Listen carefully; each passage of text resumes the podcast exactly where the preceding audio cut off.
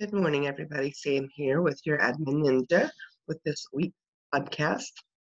It's going to be really short and simple, mm, but I learned something this week I didn't know and thought maybe I could pass on the tip to you guys. So, all right. So, if you are listening to this on the listening app, you may want to click the link to go to YouTube to see what I'm going to show you.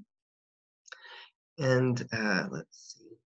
So if you have, what I want to show you is that you're able to block certain emails if somebody continues to email you after you've asked them not to, or they just send you too much stuff and you've tried to unsubscribe, or if there's not an unsubscribe option, which is what I found on a couple of different things um, that makes it to where you cannot get off the list.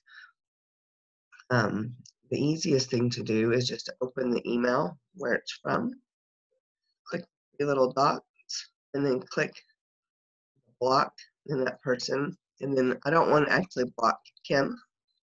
I'm not going to do it. But basically, you would just click right here. There's a couple, another couple of options, making sure that you block you block them, and then they're blocked, and then they can't send you an email from that email address anymore. And most of the time, people are pretty respectful when you ask them to stop emailing you. But if for some reason that doesn't happen, I was like, hmm, now I know you can block somebody on email. so I hope you have a great Friday or whatever day it is when you watch or hear this.